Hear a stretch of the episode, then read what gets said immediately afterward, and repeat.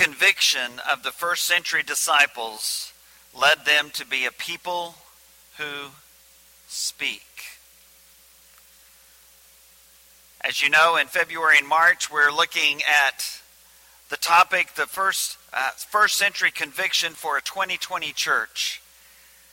As we consider our 2020 vision and this year ahead of us, this year that God has called us to be His people and to grow in our love and relationship with Him and to grow in our love and unity with each other and to grow numerically as we reach out to a community and a world that needs Jesus so desperately. And we look in the book of Acts and we see the church growing and we see the church prospering even in the midst of persecution and we ask ourselves how how did they do that? How is that possible? And is, is that possible for us today? And I think it is possible if we have the same conviction that they had. The conviction of the first century disciples led them to be a people who speak. We began this series speaking about the early church and how they were a people of prayer and how, as important as all the chapters that follow are in the book of Acts, including chapter 2, we can't get to any of those until we get to chapter 1. And chapter 1 saw the church praying. We spoke about the church being a people who serve last week. And one thing the community needs to see in us as much as anything else is that we serve. We serve one another and we serve others we serve others in the community because that's what the first century community noticed about the first century church is that they served. Next week we'll speak about the church being persecuted. And and those two things do not work against each other although they can. But when you read the book of Acts you're struck by the fact that this church grew, and yet this church was persecuted so much so that they met in secret. And yet the word got out. And other topics that will come, but today we are a people who speak. We are a people who speak, and a people who speak boldly. But what exactly does that look like? And when you read in the in the book of Acts and you look at that first century church, you see that they spoke out of great conviction. But it was not just a conviction about the Lord that they loved, it was a conviction about the love that they had for others as well. I invite you to come this evening to our very important prayer service because we'll spend some time in a special prayer and song devotional about our 2020 vision.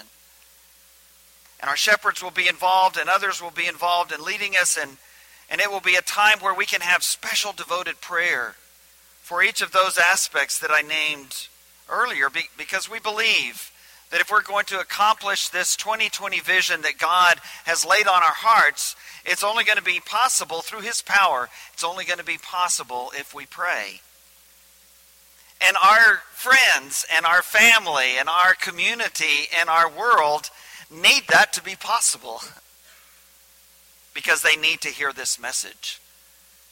And if they are going to hear the message, we are going to have to speak the message.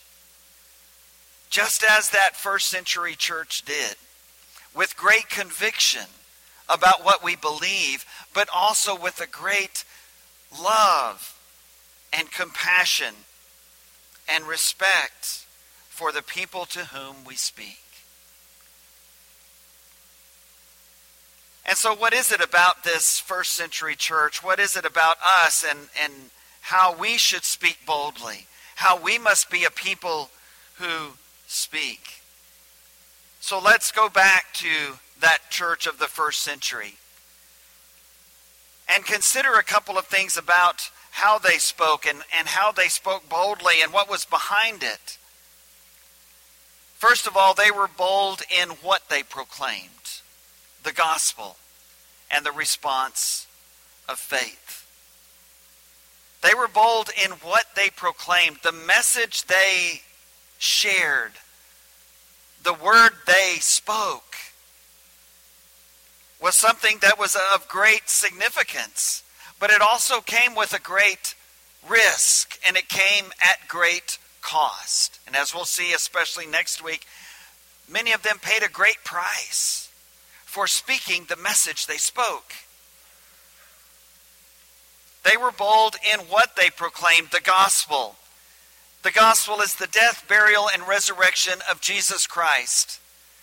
And that message, that gospel, was uh, testified to by people who actually saw those things happen. And we have their written testimony about that. The death, burial, and resurrection of Christ is what they shared.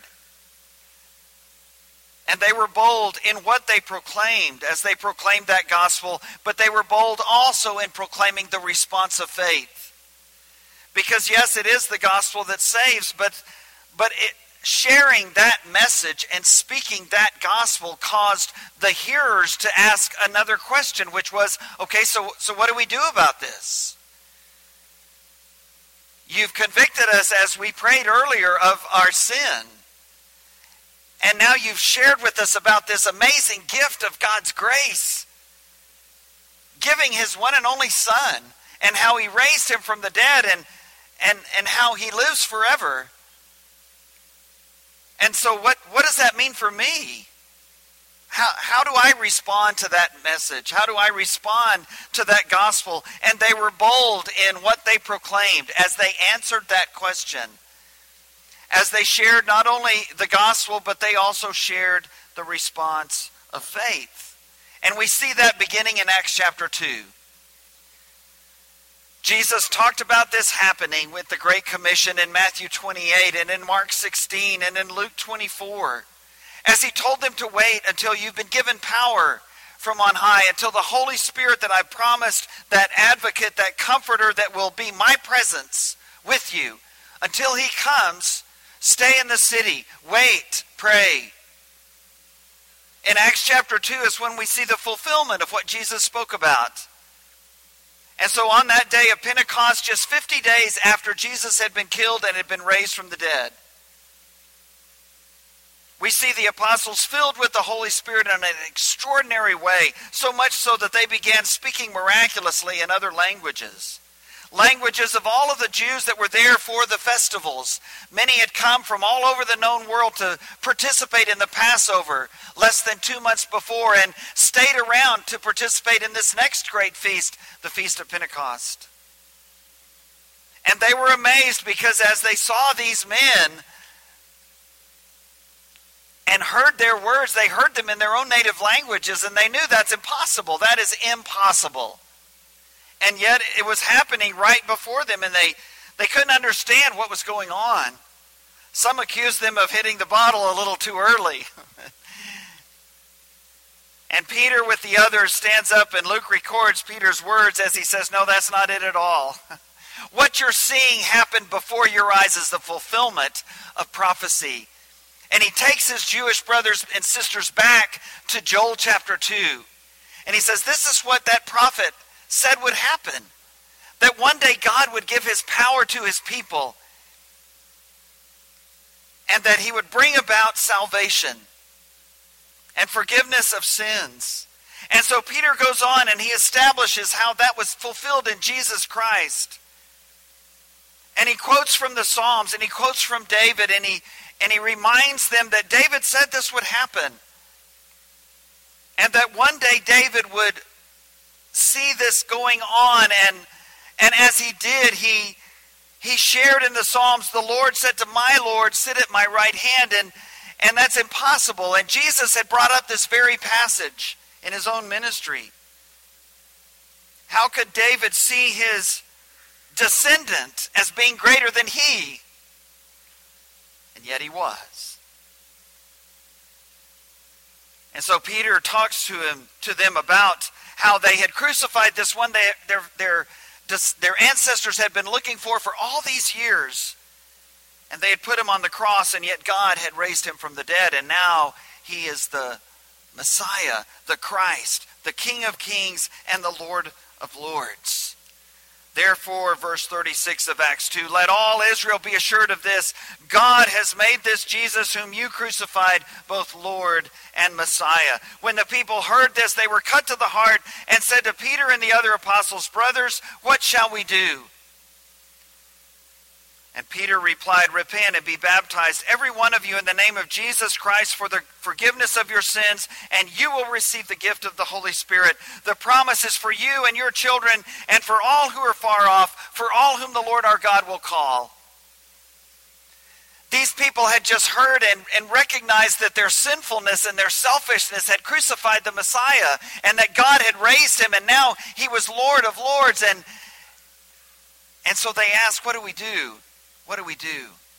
And I'm pretty sure that if Peter's response had been, repent and run around this city seven times, they would have done it. If his answer would have been, go to the Mediterranean Sea and be baptized seven times in the Mediterranean, they would have done it. But that's not what he said. That's not the response of faith. They were strong believers, they were cut to the heart. And it was time to repent. It was time to change. That's that word. To take a let their life take a big turn towards God rather than self. Towards righteousness rather than sin. Repent, he said, but he said also, be baptized in the name of Jesus Christ for the forgiveness of your sins.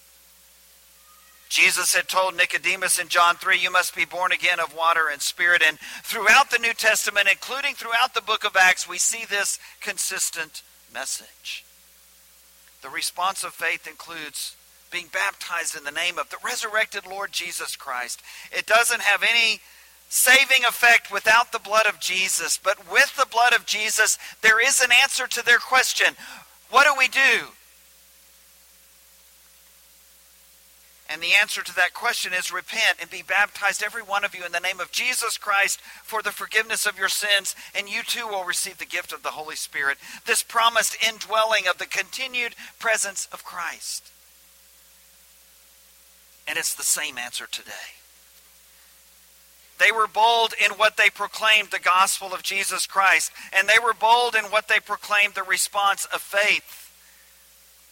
And their boldness was rewarded with hearts that were turned and were ready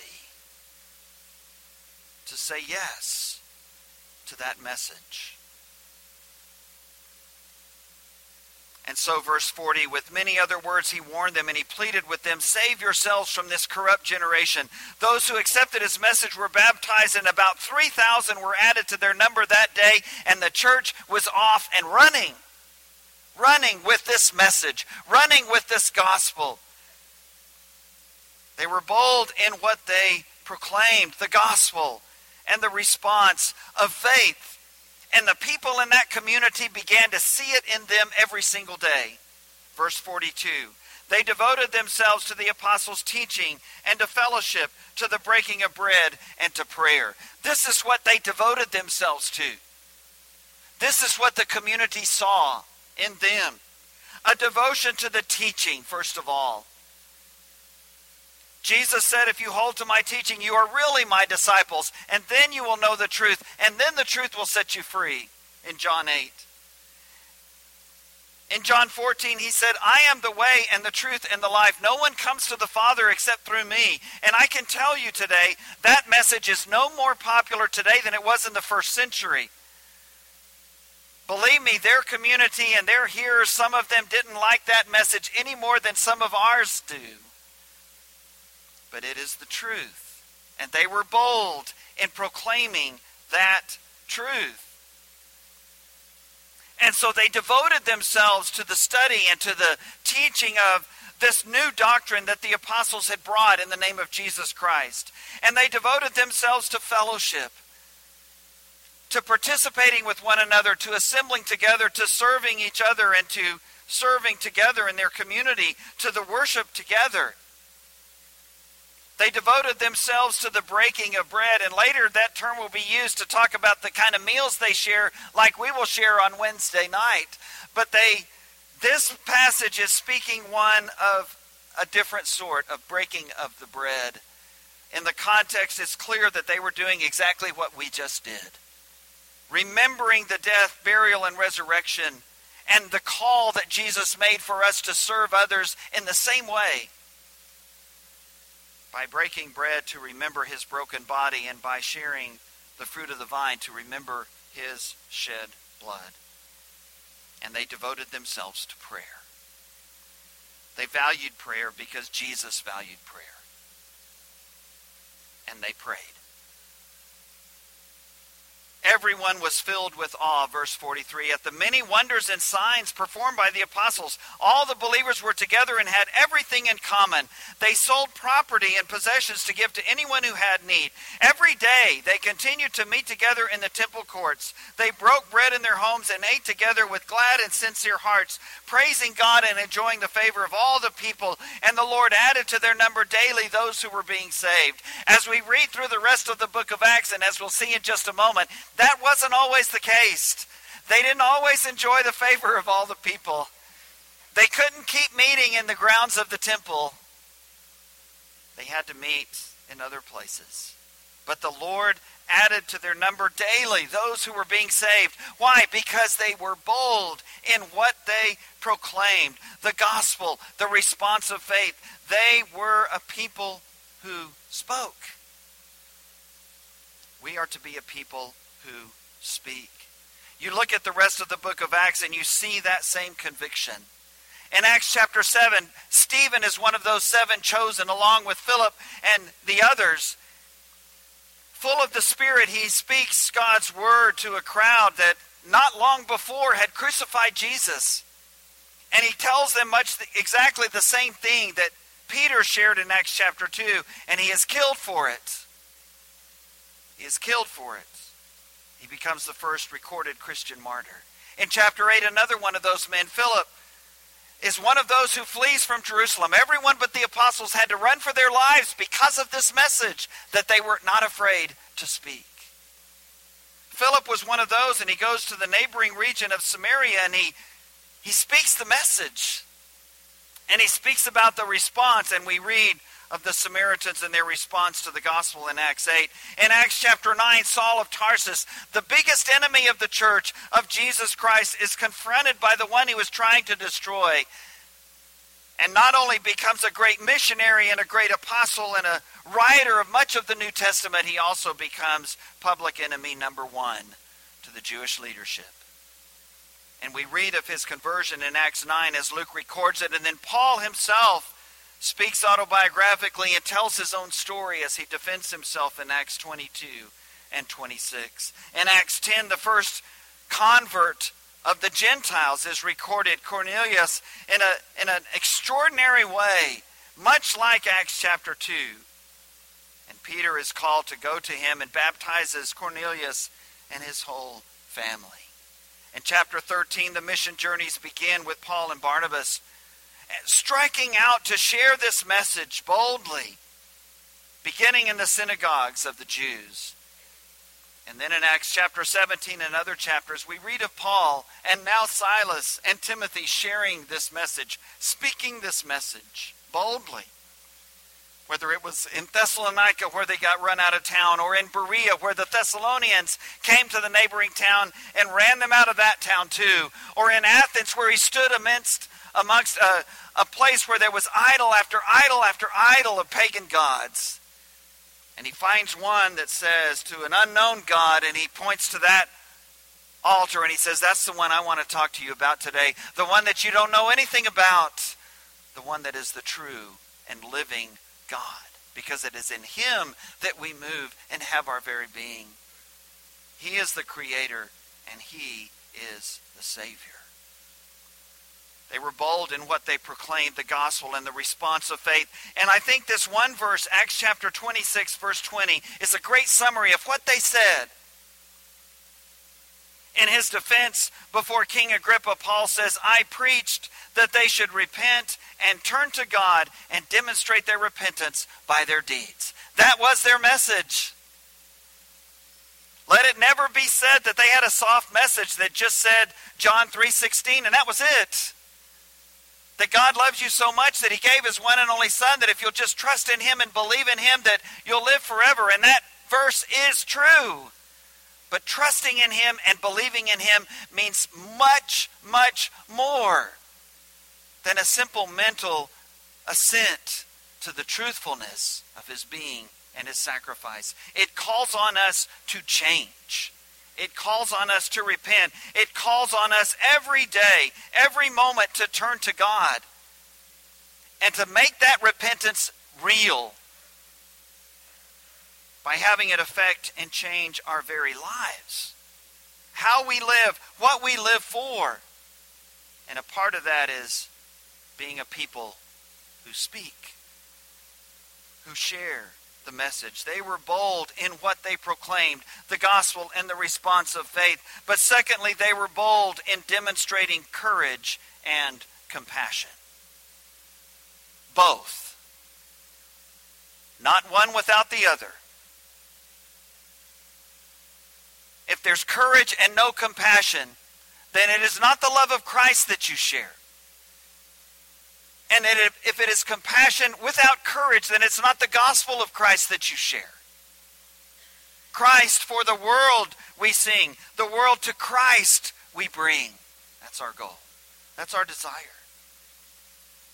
And so you look through all of those stories that I mentioned earlier from the book of Acts, and you see that. You see the courage and you see the compassion.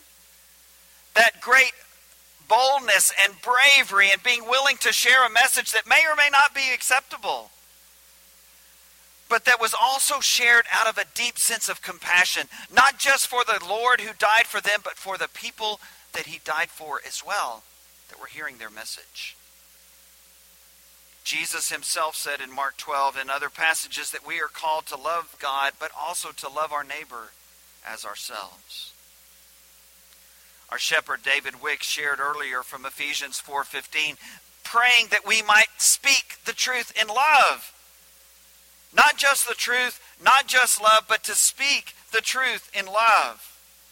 And also from 1 Peter 3 that we should be ready when someone asks about the hope that we live by and live for and that we grow in the grace and knowledge of our Lord and Savior Jesus Christ. 2 Peter 3:18 is as Paul writes to the Corinthians in those first three chapters, he shares over and over and over again that he spoke to them with courage and compassion, that it was the cross of Christ that he preached, that some counted foolishness, others counted crazy, others seemed sac- that it was sacrilege.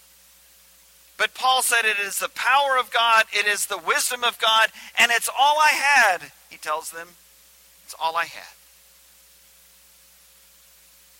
We are called to be a people who speak. And sometimes we have called that evangelism. There, I said it out loud, the E word. and it doesn't need to scare us unless we don't define it biblically. And I think for many of us, we have not defined it biblically, and that's why it scares us. Because evangelism is more than Bible studies and baptisms. It is that. But if that's all that we think of when we speak of the term evangelism, that is not biblical. That is far from biblical. Yes, at some time there needs to be a Bible study. Yes, at some time we hope and pray that there will be baptisms, but evangelism starts long before those steps long before those steps. You will never get there with most people if that's where you start. Some people are ready at that point for that. Most aren't, especially in our society and culture today. Biblical evangelism starts long before that. Terry Rush, a great evangelistic preacher from the Tulsa area, says this evangelism is a process. It is a process. And it begins far before the first Bible study. Evangelism begins with the influence and impact we have on somebody by just acting out Christ in front of them without ever saying his name, without ever inviting them to anything, without ever expecting anything of them. We just share the love of Christ in a way that they can see, in a way that they understand. And that may be helping them out when they're in need. That may be providing assistance when they're troubled. It may be being a friend to them when no one else will. It means being intentional about trying to help and trying to serve in the name of Jesus before we ever speak that name out loud. Evangelism is a process, and we are called to win souls, not just arguments. I think this is another place where we failed at times. We've been so focused on saying the right thing to win the argument, to get our point across, that we have lost the soul in the process. You perhaps heard me share some of the story by Sean McDowell, a great minister to young people and to young adults about Christian evidences, and and he speaks about going on a, a, a going out of town with a friend, and and they went by a, a, a, a barber shop, a stylist to to get their hair uh, cut while they were there.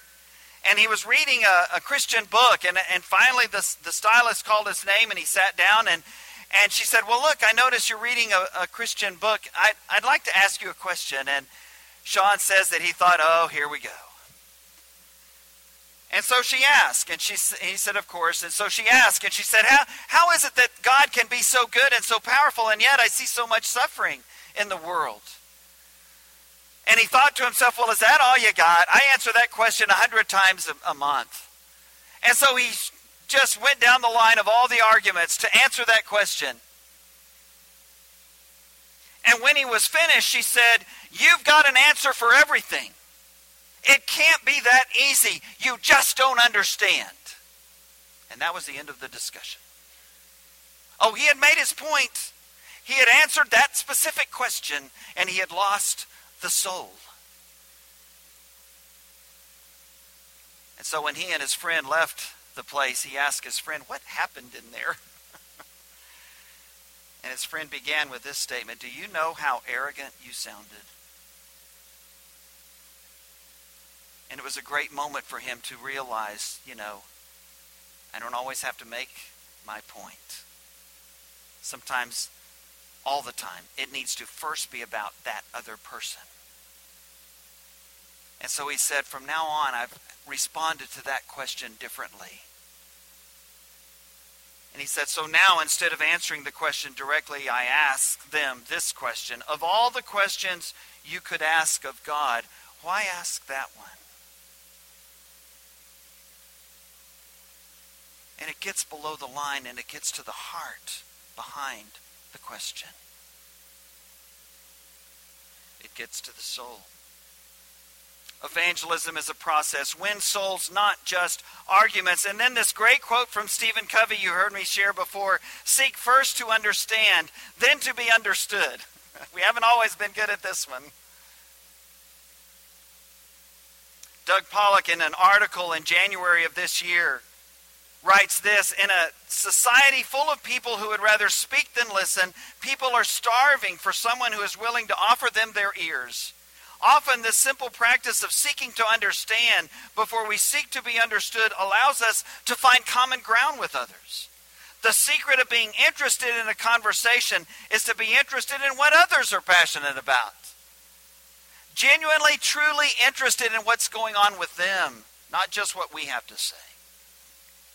Not listening as we're rolling over in our mind what we're going to how we're going to respond, but truly listening.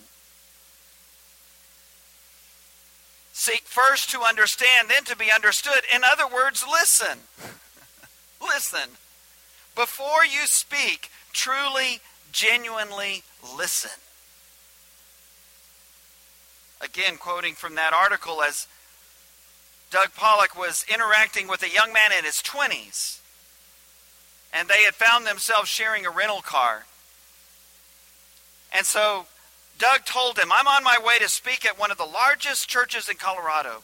If I gave you 30 minutes to tell these Christians what not to do to have a spiritual conversation with you, what would you tell them? And so we asked this 20 something young man that he doesn't know, what, what would I do to keep you from considering a relationship with God?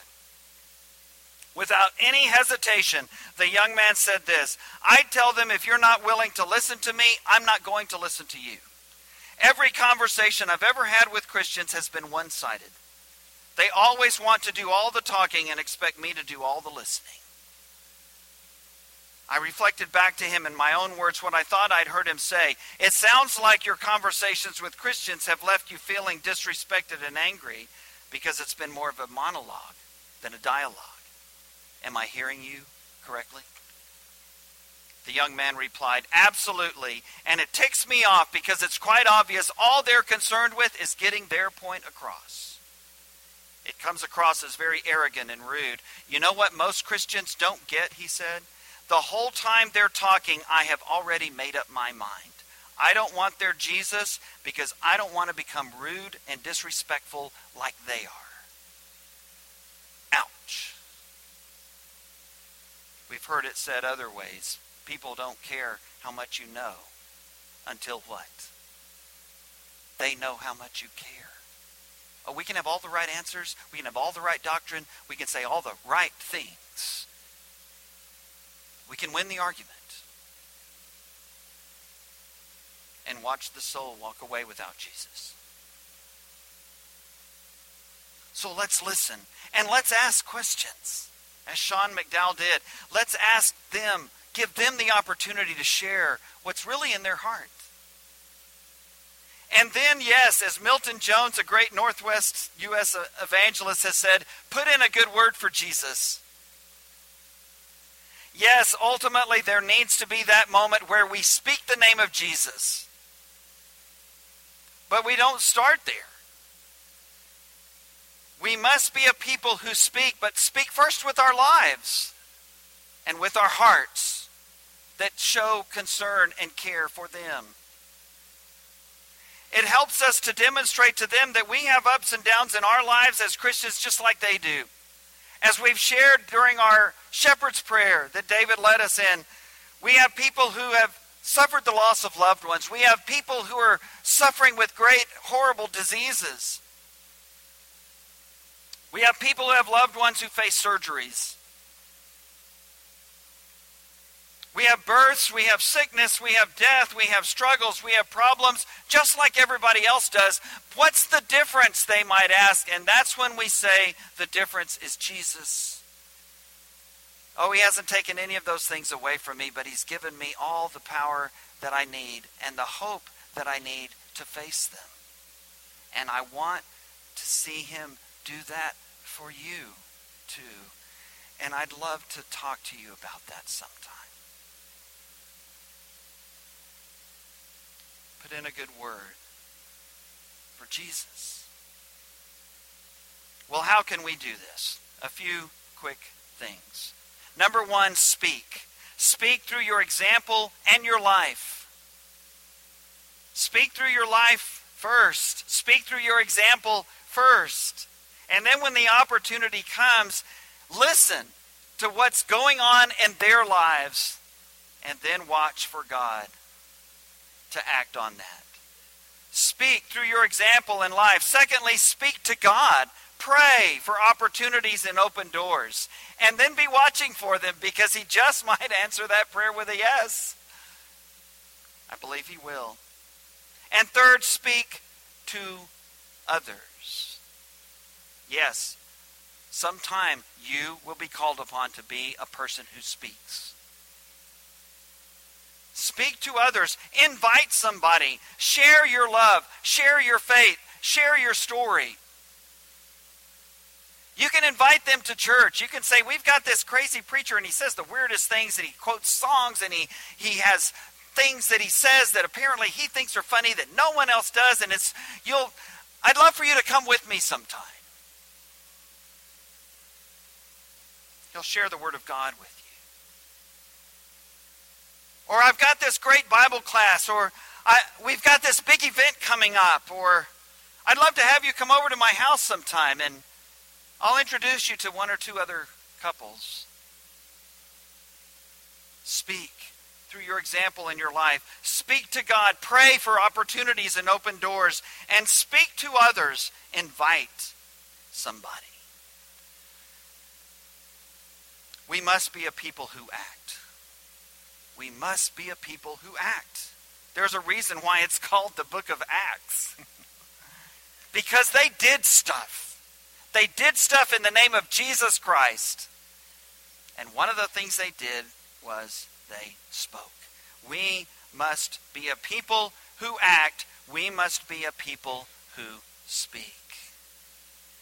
Who speak with that same first century conviction and compassion and courage, but who speak it in a 2020 community and in a 2020 world.